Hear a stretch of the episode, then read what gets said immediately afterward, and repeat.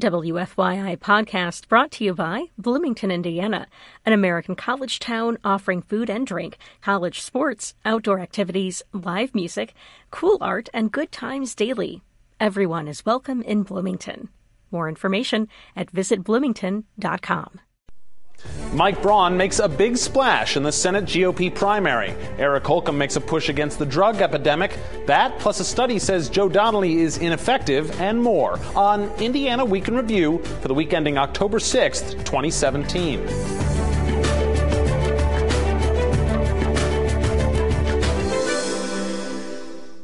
Ice Miller is proud to support Indiana Week in Review. Ice Miller, with a 100 year tradition of learning what is important to clients and strategizing with them toward a common goal. Today, Ice Miller continues its commitment to help clients build, grow, and protect their interests. More at icemiller.com. This week, Republican State Representative Mike Braun announced he'd brought in a million dollars last quarter for his U.S. Senate bid. Braun raised about $200,000 in the third quarter of 2017 and injected about $800,000 of his own money into his campaign. The Jasper business owner and two-term GOP state representative says he'll continue to fund his campaign using so-called grassroots donations and, notably, his own money. Braun says his two chief competitors in the primary race, Congressman Luke Messer and Todd Rokita, are funding their campaigns with money from special interests, while he sets himself up as a true DC outsider. Does Braun's third quarter vault him into serious contention in the Senate race? It's the first question for our Indiana Week in Review panel. Democrat Ann Delaney, Republican Mike O'Brien, John Schwantes, the host of Indiana Lawmakers, and John Ketzenberger, president of the Indiana Fiscal Policy Institute. I'm Indiana Public Broadcasting State House reporter Brandon Smith. Ann Delaney, considering how much of his own money he put in here, what does that say for Braun's staying power in this race? Well, I mean, if the reports of what he's worth are correct and he's prepared to put several million dollars of his own cash in it, he can stay as long as he wants. So, uh, you know, he's obviously going to be a factor. Um, I, I, find it hard to, you know, all of this seems to be a campaign against the elites and the power structure. If you can write a check for a $3 million primary campaign, you've got to be considered one of the elites, it seems to me. But he's obviously in the race, and if somebody's looking for an alternative to the food fight between the two other yokels out there, I mean, he might be a credible candidate. We've talked before on this program about how Mike Braun has a path because of the food fight, if you want to use that term, between Rokita and Messer. Spirited debate. the spirited debate between That's what democracy is all about. Right. Uh, but what is sure. what does this third quarter do to, to make that a more serious possibility? Well, I mean, he's in it, right? So, I mean, he had to he had to go hit a million bucks, and, and unfortunately, that's kind of a threshold for credibility in, in politics. But campaigns cost money, and this one's this primary is probably going to cost three to five million, kind of three on the low side and five on the high side. Rokita's pretty close to uh, to the low end, um, as is, is Messer, who's, uh, who's running a little bit behind him. Um, but yeah, I mean, he's in it. There's no doubt about it. And there's um, he's a su- successful businessman. He's been an articulate um, state legislator, uh, particularly on the issue of, of health care and how it affects employers. Uh, which is going to be a big topic next year. Um, so he is absolutely in it. Now, the organizational threshold is the other one you have to turn that money into an effective campaign organization because a statewide campaign is obviously difficult. One, the, the, barrier to just get on the ballot and get the signatures that you need to be on the ballot is, is a difficult one. Um, and then the organization to sustain kind of a statewide presence over that time is, is, is a big, big deal, too. So, what is the next thing Mike Braun needs to do? Almost slipped up there. Uh, brawned out. Yeah. Well, he's done the biggest thing. I mean, step one, this had to happen because now he will I think it's safe to say this the way we talk about, and I'm not saying this panel, but the way we collectively talk about this race, I think, will be fundamentally different. It'll be a we'll talk about it, and we'll inevitably mention three names as opposed to two as we had, had done before, which you I think have to do because when you put that million dollars on the table, that indicates that you're in to as, as, far as it'll take you. You're willing to spend more. He's indicated, uh, and it's interesting. He turned it into a a virtue. You know, some would say, you know, gee, you wanted to get to a million, you raised 200, so you write yourself a check for 800,000. I thought it was interesting that, uh, you know, anything can be turned into a virtue or, or, a, or a vice. In this case, he's saying my opponents uh, are, you know, having to put their hands out for special interests and, and sucking uh, out of that trough, suggesting that there might be some conflicts, whereas I uh, can, can stay pure, take small do- dollar donations, and uh, self-finance. So it's an interesting take. Uh, I'm, I'm, sure if somebody said, "Would you rather have the 800,000 and you can write yourself a 200,000 check?" he might, he might, he might be willing to uh, put, you know, take that he too. He's a good businessman. Yeah, yeah, yeah he knows, right. he knows he's the bottom line. Do you think that sort of ratio between self-funding and, and what he's raised? Do you think that will change, and does it need to? I think it'll help him, uh, certainly in his own finances, uh, but also I think from a perception perspective, if that four to one turns to one to four. Um, but uh, I think that that uh, horning into the discussion um, gives him that opportunity. He's relatively unknown, so in addition to building a, a, a um, campaign apparatus, he also has to make himself known. He has to do much more in that regard than uh, Rokita or Messer do because of their status as congressmen. So uh, I think the next test for him is to use some of that million dollars to expand his name ID and uh, build on the donor base that he has. If he does that successfully, then it could be a very interesting primary. Well, time now for viewer feedback. Each week, we pose an unscientific online poll question in conjunction with our Ice Miller email and text alerts. This week's question Is Mike Braun a serious threat to beat Todd Rokita and Luke Messer in the Senate GOP primary? A yes or B no? Last week's question Will President Trump's tax reform proposal have more success than health care reform has had so far? 25% say yes, 75% say no. If you would like to take part in the poll, go to WFYI.org slash IWIR and look for the poll. Well, Governor Eric Holcomb this week authored an op ed in which he labeled the opioid epidemic a key focus of his administration.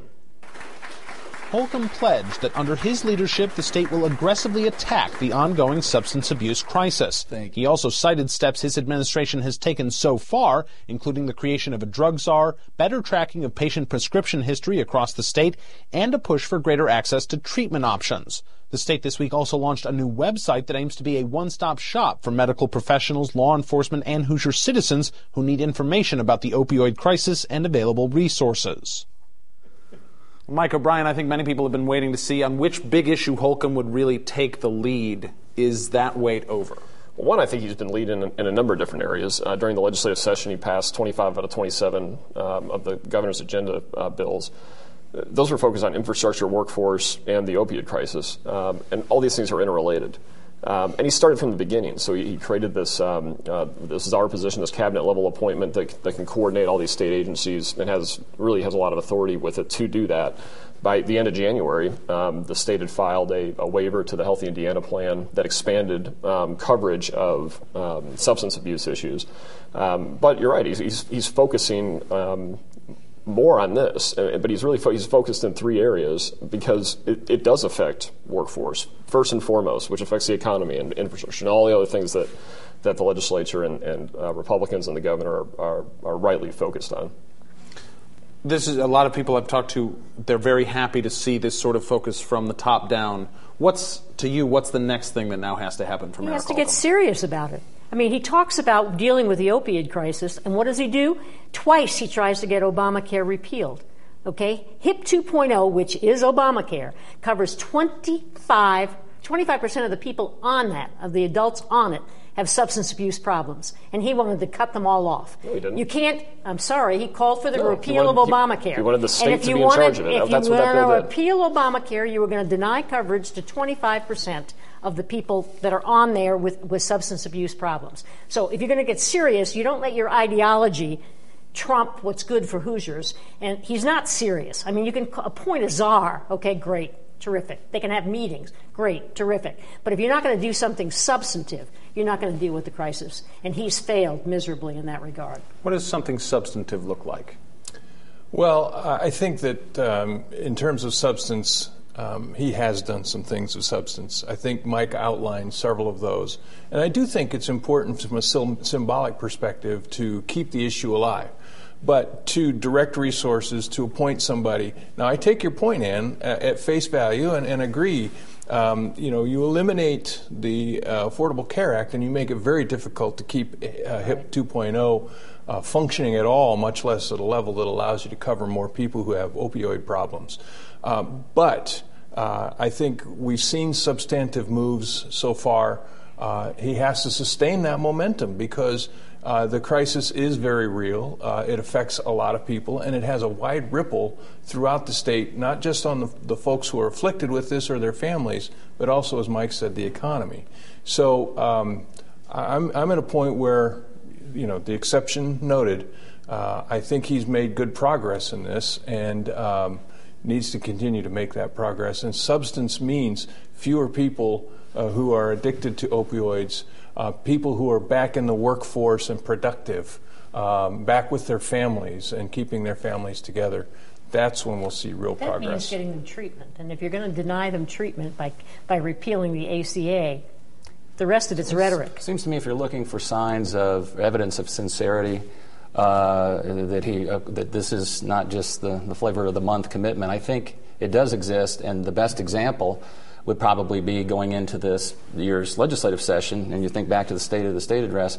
Yes, there, we talked about the czar and some of the other things, but what I thought was perhaps most indicative of his sincerity was his vigorous defense of needle exchanges, uh, because and not because you have to look at the context. I mean, he followed uh, a governor that that uh, did it begrudgingly to a large extent and was kicking and screaming. You know, initially nothing, and then still you had to go through a series of hoops. hoops. Uh, if locals wanted to do it, you had to get state, state approval, and then funding months, had to be yeah. certain. Th- and so, for him to stake out a position and articulate that, even in his first State of the State address, uh, and I'm guessing that didn't go unnoticed that, that he took that with some more conservative uh, portions of the uh, Republican Party who, who are suspicious of needle, needle exchanges Including as Attorney General. aiding and abetting uh, users. So I think there is evidence that. that well, I think that's that's one of the political reasons for the for the statement that he made here is because some conservatives, especially who don't support needle exchange and don't support intervention in the, in the doctor's office and, and, the other things that um, that the legislature and the governor have done, uh, are wondering why are we doing all this for people who are drug, drug addicts really? And so he's trying to he's while he's doing productive things he's also trying to fight this perception that we just these people just need to get their act together, right? I mean, well, that, that, that is a perception or die, that is which is basically, which is, which is basically what the attorney general said. We shouldn't even so that's be why, providing them and, and that's the reason services. he's been more. I think he's been more yeah. been willing to be well, more. He would have been. It would have been more impressive if he had not called for the repeal of the Affordable Care Everything's Act. Obamacare. Study from, among others, professors at Vanderbilt and Virginia this week labeled Joe Donnelly as the least effective Democratic senator in Congress.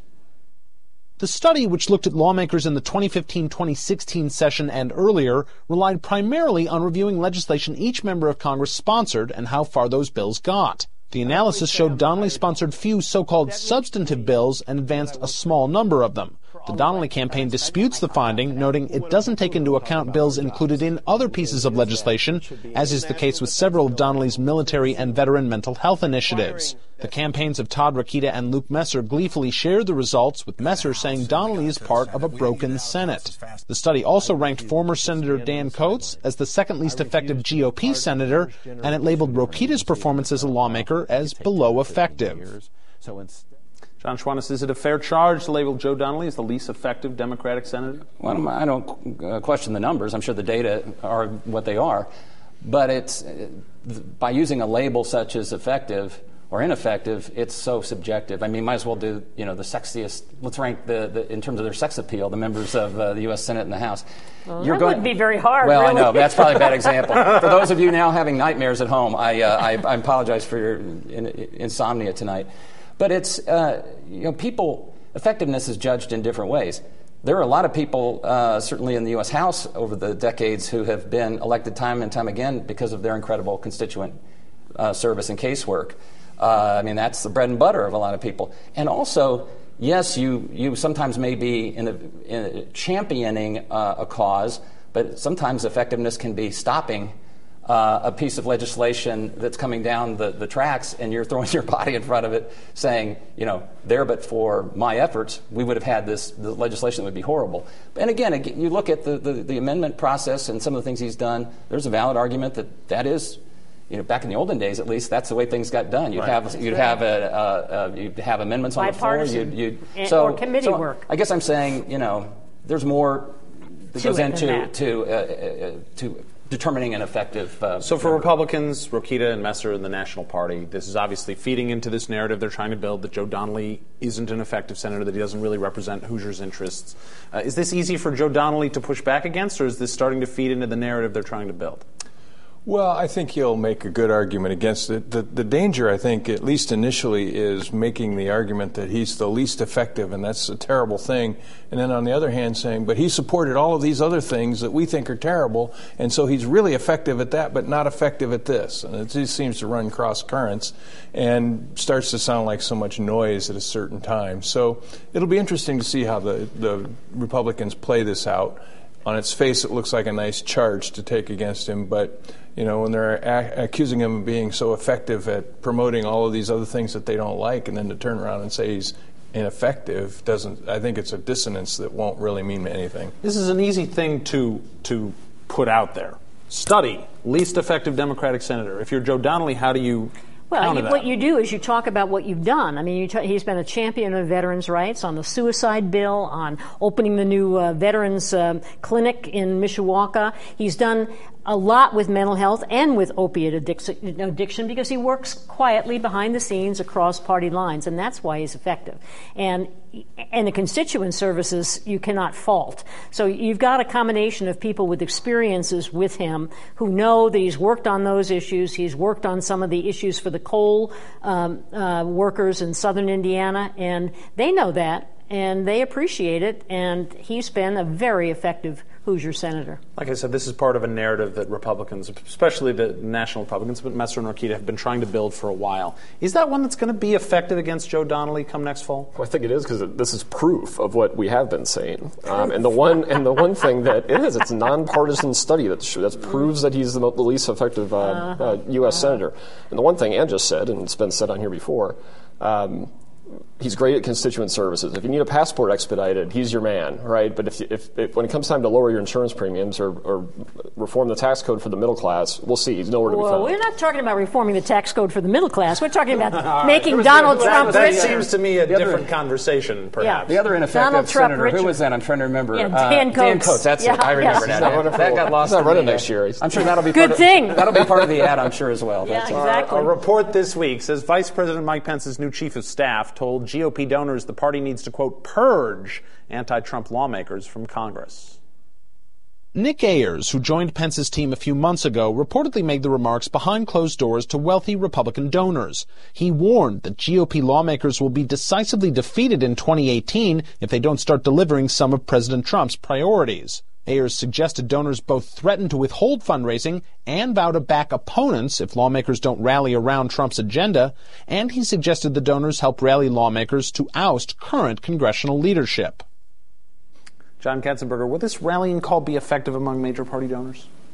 Well, that's certainly his aim, and I guess we'll see. Uh, but when you start using words like purge, you're going to get people's attention. And a lot of those people are going to be people who say, hey, wait a minute, what are you talking about here? I mean, uh, are we talking about a putsch in the government or something like that? Um, and so I think he's certainly got the attention of people who are on the other side of the aisle, and, and um, and they're making the case as you know they're really a problem in the Republican Party, and they're they're looking at the the schism that seems to exist uh, between factions in the party, and so. Um, if they were intending to send a message to one part and say get on board or get out, um, I think they've also awakened many other factions or many other um, um, groups who might want to work against them as well. Will the donor class be receptive to a message like this? I'm not sure. Uh, those who value the institution and the the way things were set up, which, as we mentioned a moment ago, actually had hearings and amendments and give and take, I doubt they'll they'll be appreciative of this. Um, you know, if this were five years ago and you had the chief of staff and the vice president's office talking about purging. I think it would have been a pretty big story. Now, granted, we're talking about it, but it's what item one, two, three, whatever, four, Yeah, and and it's we won't be talking about it probably after this week. Um, in part because we have become, I mean, jaded. I guess what would have been a shocking comment. Numbed to uh, we would have been, you know, might have caused our jaws to, to, to drop five years ago. Now it's we hear so much, and it's so much vitriol and so much uh, rancor uh, going every direction now. It's it's almost par for the course. It seems. This could have the you will have people, as John did just did, that, that suggest this at least has the appearance of the uh, a schism in the GOP, or at least the potential for such a thing. Is that what's happening here? I think there's frustration. Um, I've known Nick for a long time, and unlike Joe Donnelly, he's a man of action.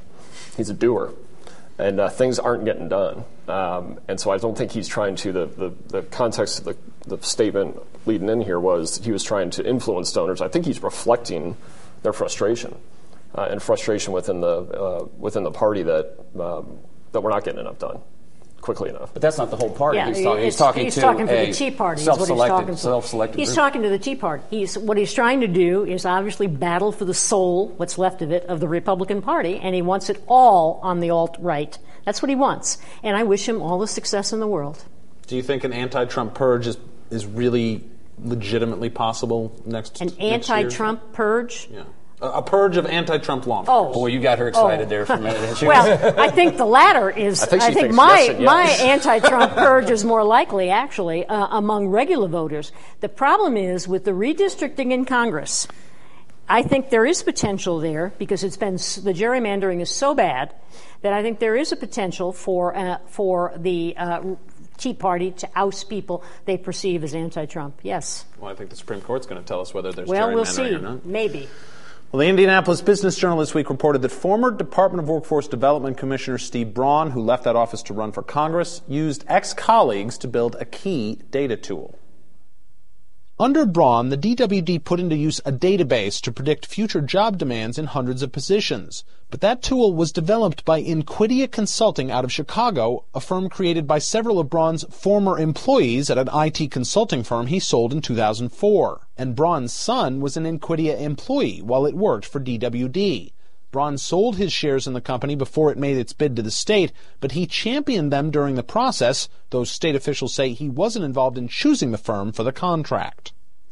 Ann Delaney, even if Steve Braun, who I should note is the brother of Mike Braun, who we talked about at the top of the show, even if Steve Braun didn't actually violate any conflict of interest statutes, which I don't believe anybody is alleging, uh, is this a process a little too unseemly for your liking? Oh, there's no question about it. I mean, not only is it a, a payment made to an entity with, uh, uh, associated with people with whom he used to work, uh, and not only was it done through a conduit so you couldn't see it on first blush, but it also goes to the entity that employs his son. Yeah, it looks terrible. And I give the IBJ all kinds of credit for bringing it out. And the biggest problem, it seems to me, from Mike Braun's perspective, is you've got two Brauns both running at the same time for federal office. And how many voters are going to distinguish between the two? I actually want to ask about that first.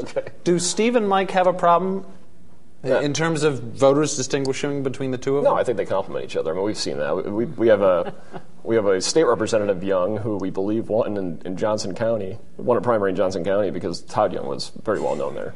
Um, so You don't think it was on the I basis this- of his abilities? I think the I think these guys. I think this name ID. That's a name ID issue, right? It's not um, that I think will will complement each other on this on the substance of this.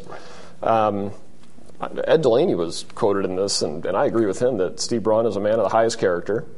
Uh, maybe he could have got. You look kind of look in hindsight and go, "Could I? Did I? I did this.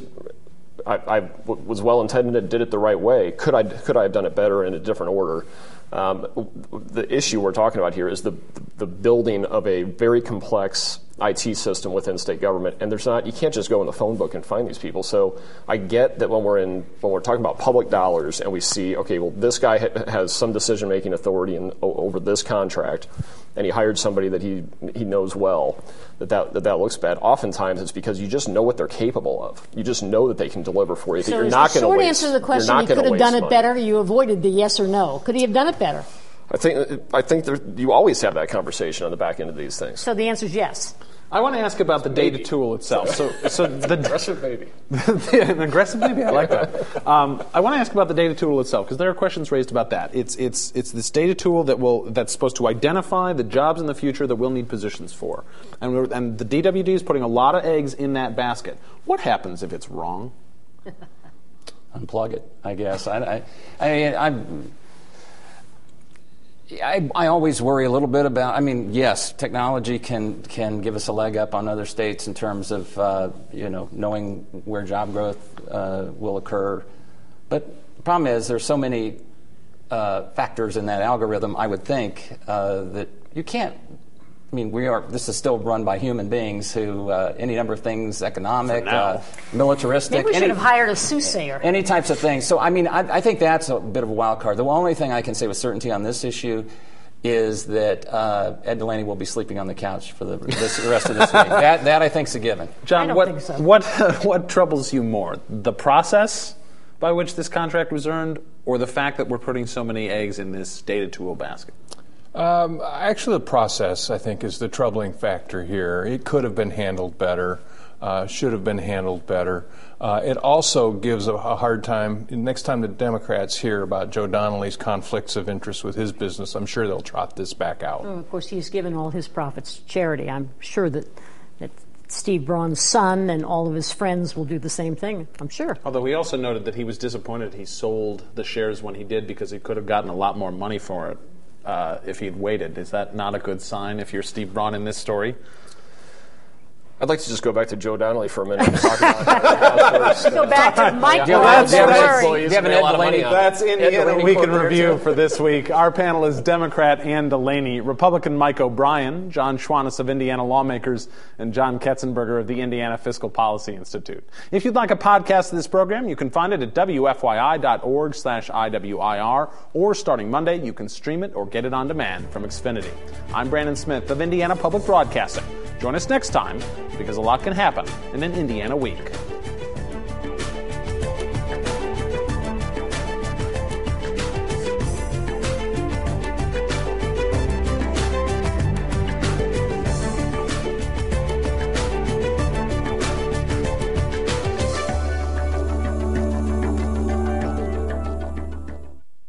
Ice Miller is proud to support Indiana Week in Review. Ice Miller, with a 100 year tradition of learning what is important to clients and strategizing with them toward a common goal. Today, Ice Miller continues its commitment to help clients build, grow, and protect their interests. More at icemiller.com.